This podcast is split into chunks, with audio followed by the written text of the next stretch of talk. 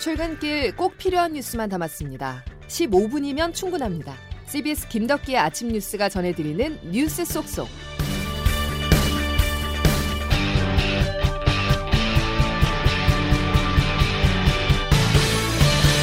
여러분 안녕하십니까? 오늘은 매일 더 심각해지고 있는 코로나 소식으로 시작하겠습니다. 코로나 위중증 환자가 600명을 넘어 사흘째 역대 최다 기록을 갈아치웠습니다. 병상은 이제 포화 상태로 의료 대응 여력도 한계에 도달했습니다. 첫 소식 정석호 기자의 보도입니다. 코로나19 위중증 환자가 612명으로 집계되며 사흘째 역대 최다를 경신하고 있습니다.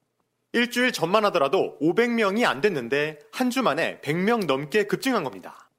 치명률이 높은 위중증 환자가 늘면서 사망자는 39명 발생하며 역대 가장 많은 수치로 집계됐습니다. 중 환자와 사망자가 급증했고 수도권만 놓고 보면 의료 대응의 여력이 거의 소진된 상황에 처해 있습니다. 환자는 빠르게 증가하는데 병상 확보 상황은 더디기만 합니다.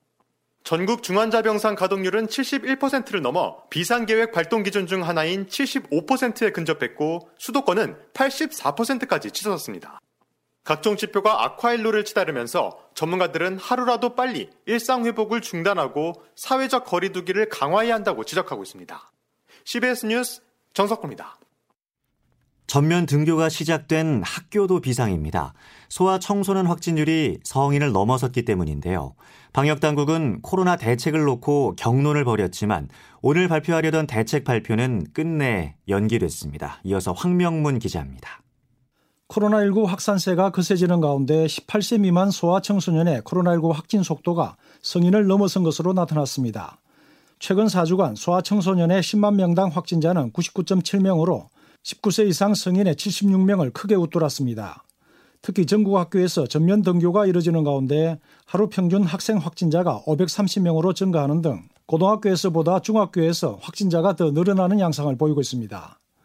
그러나 소아청소년의 백신 접종률은 아직 낮은 수준으로 1차 접종률이 42%, 접종 완료율은 17%에 그치고 있습니다. 정부는 최근에 코로나19 상황 악화에 대응하기 위해 일상회복위원회에서 방역 강화 대책을 논의했으나 청소년 방역 패스 확대 적용 등에 대해 반대 의견이 나오는 등 경론이 오가면서 결론을 내리지 못했습니다. 이에 따라 오늘로 예정됐던 방역 강화 대책 발표도 연기됐습니다. 하지만 수도권 중증 환자 병상이 이미 포화 상태에 이른 가운데 대책 마련 혼선도 빚어지면서 코로나 상황 통제 시기를 놓칠 수 있다는 우려도 나오고 있습니다. CBS 뉴스 황맹문입니다. 대책 발표가 늦춰진 이유는 바로 생계 곧바로 타격을 받게 될 자영업자들 때문인데요. 행여나 다시 거리두기로 영업이 막히는 것은 아닌지 자영업자들은 마음을 졸이고 있습니다. 조혜련 기자가 현장 목소리를 들어봤습니다. 서울 여의도에서 20년째 치킨집을 운영 중인 사장 정모 씨. 위드 코로나 시행으로 영업시간이 늘어나면서 매출이 전달보다 30% 넘게 올랐지만 그리 달갑지만은 않습니다. 4천 명을 넘어선 코로나 확진자 수 때문입니다. 그러니까 조금 손해를 보더라도 하면 아까도 한편으로는 그렇고 그런 매출 생각하면 안 돼. 딱 그렇게 음. 말하고 싶고요. 그러니까 이러지도 못하고 저러지도 못하는 처지예요. 확진자 수가 4천 명 내외를 기록하면서 영업시간 제한이 부활할지도 모른다는 우려에 자영업자들의 고민이 깊습니다. 전국 자영업자 비상대책위원회 이창호 공동대표입니다. 정부 입장에선 당연히 이거 대비를 하고 위드 코로나를 준비를 했어야죠. 또다시 자영업자들에게 책임 전가하는 방식은 없었으면 합니다. 어렵게 하늘길을 열었던 여행업계 역시 긴장하는 모습입니다. 업체들은 확진자 증가로 봉쇄령이 내려진 유럽 대신 동남아와 괌으로 여행 상품을 구상하면서 현지 상황을 실시간으로 확인 중입니다. CBS 뉴스 조혜령입니다. 0%대 초저금리 시대가 막을 내렸습니다. 한국은행이 금리를 0.25%포인트 더 올려 기준금리는 0.75%에서 이제 1%로 올라섰습니다. 내년 초 한 번 더 금리가 인상될 거란 예상도 나옵니다. 이용문 기자입니다. 한국은행이 기준금리를 0.25%포인트 올렸습니다. 이주열 총재입니다. 0.75%에서 1.0%로 인상하여 통화 정책을 운용하기로 결정을 했습니다. 8월 이후 석 달 만에 금리 인상입니다. 0% 금리 시대는 막을 내렸습니다. 지난해 3월 이후 20개월 만에 다시 1% 시대가 됐습니다.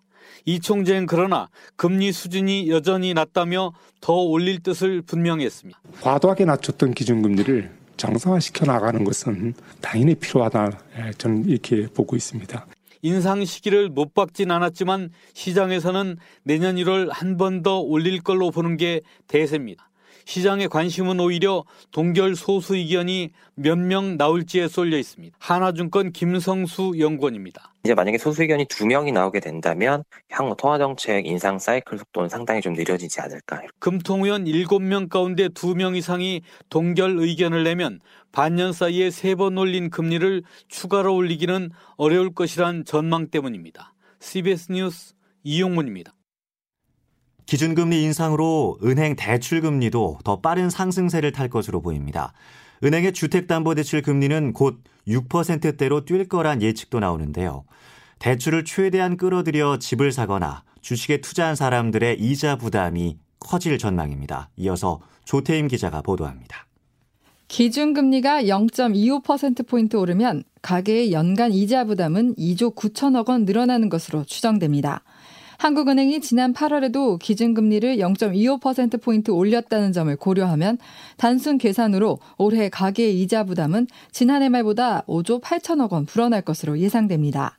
금융당국의 가계대출 총량 규제로 이미 대출금리가 높아진 상황에서 기준금리까지 오르면서 가계의 이자 부담은 더 커질 수밖에 없습니다. 이런 상황에서 하느니 내년에도 기준금리를 한두 차례 더 높일 것으로 예상되면서 내년 은행권의 대출금리 인상은 더 빠르게 일어날 것이란 전망입니다. 어제 기준 4대 시중은행의 주택담보대출은 3.5에서 5%대로 내년에는 주담대 금리가 5에서 7%까지 오를 수 있다는 계산이 나옵니다. 신용대출을 받고 또 주택담보대출을 받는 등 이중 채무 비중이 41%에 이르고 변동금리를 택한 대출자가 75%에 이르는데 이 같은 상황에서 금리 인상은 특히나 서민층과 대출 취약층에 직접 타격을 줄 수밖에 없습니다. 제로금리 시대, 투자를 위해 빚을 냈던 영끌과 비투의 시대가 저물었다는 평가가 나옵니다.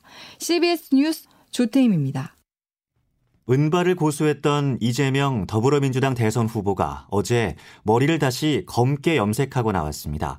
이재명의 민주당을 강조하며 측근을 전진 배치하고 조직 군살도 빼기로 했는데요. 쇄신과 속도전을 위해 원팀 기조가 어느 정도 훼손되는 것도 감수하겠다는 의지로 읽힙니다. 김기용 기자의 보도입니다. 민주당은 이재명 후보의 핵심 측근인 김영진 의원을 당 사무총장에 새로운 측근인 강훈식 의원을 전략기획위원장에 임명했습니다. 김영진 신임 당 사무총장입니다.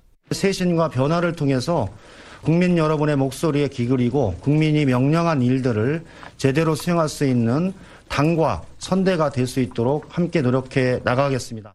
이에 따라 지금의 메머드급 선대위는 절반 미만 규모로 축소될 것으로 보입니다. 군살 빠진 자리는 지역에서 일 잘하는 실무형 인재로 채우겠다는 각오입니다. 동시에 의원당 3명의 새 인물을 추천받아 외연도 확장하기로 했습니다. 하지만 이에 따른 원팀 기조 훼손은 불가피할 것으로 보입니다. 군사를 빼는 과정에서 이 후보와 경선에서 경쟁했던 후보 측 인사는 배제될 가능성이 크기 때문입니다. 새로운 영입 인재가 보이지 않는다는 점도 걸림돌입니다. 이에 이 후보가 외부 인사 영입을 위해 직접 일선에 나설 거란 관측도 나옵니다. CBS 뉴스 김기웅입니다. 반대로 윤석열 국민의힘 대선 후보는 선대위를 경륜형, 메머드급으로 꾸렸습니다. 당내 중량급 인사들을 전진 배치했는데 김종인 전 비상대책위원장의 합류는 어려워졌다는 평가입니다. 황영찬 기자가 취재했습니다. 국민의힘 윤석열 후보는 어제 선대위 총괄 본부장급 인사를 발표했습니다. 정책 총괄은 원희룡 전 제주지사, 조직 총괄은 주호영 의원, 직능은 김성태 전 의원, 총괄 특보단장은 권영세 의원 등입니다. 홍보 미디어 총괄인 이준석 당대표를 제외하면 당의 오래 몸담은 중량급 인사들입니다. 김종인 전 비대위원장의 자리로 여겨지는 총괄 선대위원장은 비어있지만 윤 후보의 의중이 담긴 추가 인선이 이뤄지며 김 전 위원장의 합류는 더 어려워진 것 아니냐는 우려가 나오고 있습니다. 김 전 위원장도 자신의 입장은 이미 충분히 이야기했다며 불편한 기색을 감추지 않았습니다. 뭐 나한테 무슨 최후 통첩을 했다고 오늘 또 신문은 요, 주접 떨어졌던데 잘 됐다고 그래서 그 뉴스 보고 당내에선 기성 정치인 일색의 선대위 인선에서 신선함을 찾을 수 없다며 쇄신이 필요하다는 비판이 나오고 있습니다. 윤 후보 측은 총괄 본부장보다 직급이 높은 공동 선대위원장 자리에 윤희숙 전 의원이나 권경의 변호사 등 참신한 인재를 기용해 중도 확장을 노릴 방침입니다. CBS 뉴스 화영찬입니다. 선도의 구성을 놓고 갈등하는 국민의힘 상황에 대해 2030 청년 대변인들이 공개적으로 쓴소리를 하고 나섰습니다. 토론 배틀을 통해 선발된 30대 임승호 대변인은 선대위 구성 과정에 대해 신선한 엔진이 꺼져가는 느낌이라며 아무런 감동을 주지 않는다고 비판했습니다. 전두환 씨의 빈소 앞에는 어제 5.18 단체와 삼청교육대 피해자들이 집회를 열었습니다. 죽음이 면죄부가 될 수는 없다며 유족들이라도 사과에 나서라라고 목소리를 높였는데요. 사면의 열매만 누리던 전두환은 학살자이다. 죽음으로써 모든 것은 가릴 수는 없습니다. 저희들이 애도하기에는 사치에 불과하다는 것을 전두환 죽어서도 편히 지낼 수 없을 것입니다. 하지만 빈소안 분위기는 전혀 딴판입니다. 사과나 반성은 커녕 조문 인사들을 중심으로 5.18 북한군 개입설 등 시대착오적 망언이 쏟아지고 있습니다. 백담 기자의 보도입니다. 전두환을 중심으로 꾸린 군대 사조직 하나회 출신 정진태 전 장군은 광주 민주화운동에 북한군이 개입했다는 왜곡 주장을 펼쳤습니다. 북한군이 300여 명이나 그 남아해가지고서는 그 일으킨 그 사건 아니겠습니까? 그 역사 그 책을 한번 다시 한번 보세요. 전 씨의 장례가 치러지는 동안 제5공화국 인사들은 빈소에서 취재진을 만나 이 같은 폄하 발언을 서슴치 않았습니다. 신동국 전 11 공수지대장입니다. 전두환 전 대통령이 발포 명령자가 아니다. 제가 5.18 최초 발포 명령의 장본인입니다. 하지만 지난 2월 5.18 진상규명조사위원회는 광주 민주화운동 당시 미국 정부 문서들을 살펴본 결과 북한군 침투 사례는 없었다고 발표했습니다. 명백히 사실과 다른 주장이지만 정치인 등 유력 인사들은 진실을 바로잡기보다 모호한 입장을 보였습니다. 전두환 전 대통령의 경우에 명함이 참뭐 많은 분이죠. 인간적 차원에서 조문하는 것이 최소한의 도리라고 5.18 민주화운동 진압 책임에 대해 한마디 사과 없이 사망한 전 씨와 함께 추종자들의 역사 왜곡, 정치인들의 침묵이 이어지면서 여론의 비판은 거세지는 모습입니다. CBS 뉴스 백담입니다. 아파트에 설치된 인터폰은 물론 조명이나 보일러 등을 켜고 끌 수 있는 월패드가 해킹돼 사생활을 촬영한 영상이 유출된 정황이 포착됐습니다. 월패드의 카메라를 해킹해 불법 촬영된 사생활 영상은 다크웹에서 판매된 사례도 있는 것으로 알려졌습니다. 경찰은 해킹 명단에 오른 아파트 700여 곳 가운데 일부에서 해킹 흔적을 확인하고 수사하고 있습니다. 음주운전으로 두 번 이상 적발되면 가중 처벌을 하도록 한 이른바 윤창호법, 도로교통법 일부 조항이 위헌이라는 헌법재판소 판단이 나왔습니다. 다수 의견 재판관들은 범행의 상습성이나 죄질을 고려하지 않고 무조건적으로 가중 처벌하는 건 헌법에 어긋난다고 판단했습니다. 이어서 자세한 날씨 소식을 김수진 리포터가 전해드립니다. 네, 오늘 아침 다시 조금 추워졌습니다. 오전 7시 현재 파주가 영하 5.9도, 철원 영하 5.6도, 서울도 영하 0.4도까지 떨어지는 등 중부와 남부 내륙 일부 지역의 기온이 다시 영하권으로 나타내고 있고요. 한낮 기온도 어제보다 평년보다 좀 더 낮아서 낮 동안에도 많이 쌀쌀하겠습니다. 오늘 서울과 원주의 낮 최고 기온 7도까지 오르겠고 청주 9도, 광주 대구 12도의 분포가 예상됩니다. 이런 가운데 오늘 전국의 하늘은 대체로 맑겠습니다만 수도권 수도권은 낮 동안, 충청과 호남은 오늘 밤부터 내일 새벽 사이 가끔 구름만이 끼는 곳이 있겠습니다. 또 오늘 내일 공기질도 비교적 양호하겠습니다만 현재 강원 영동과 영남 해안에 건조특보가 발효 중인 가운데 대기가 무척 건조하겠고 바람까지 약간 강하게 불 것으로 보여서 불씨 관리 더욱더 잘 해주셔야겠습니다. 그리고 이번 주말 주일 동안에도 서울의 아침 기온이 영하 2, 3도 안팎까지 떨어지는 등 영하권의 추위가 계속되겠는데요. 주일 낮부터는 다시 기온이 오르면서 일교차가 무척 크겠습니다. 이어서 다음 주에도 북서쪽에 찬 공기가 주기적으로 통과하면서 기온 변화가 무척 크겠고 특히 다음 주 화요일에는 전국에 또다시 비나 눈 소식이 있습니다.